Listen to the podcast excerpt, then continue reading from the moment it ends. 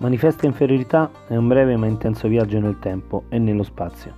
Nel tempo che abbiamo passato a rincorrere un sogno e ai problemi che ci hanno seguito nello spazio occupato per raggiungerlo. È il mio personale manifesto contro la ludopatia.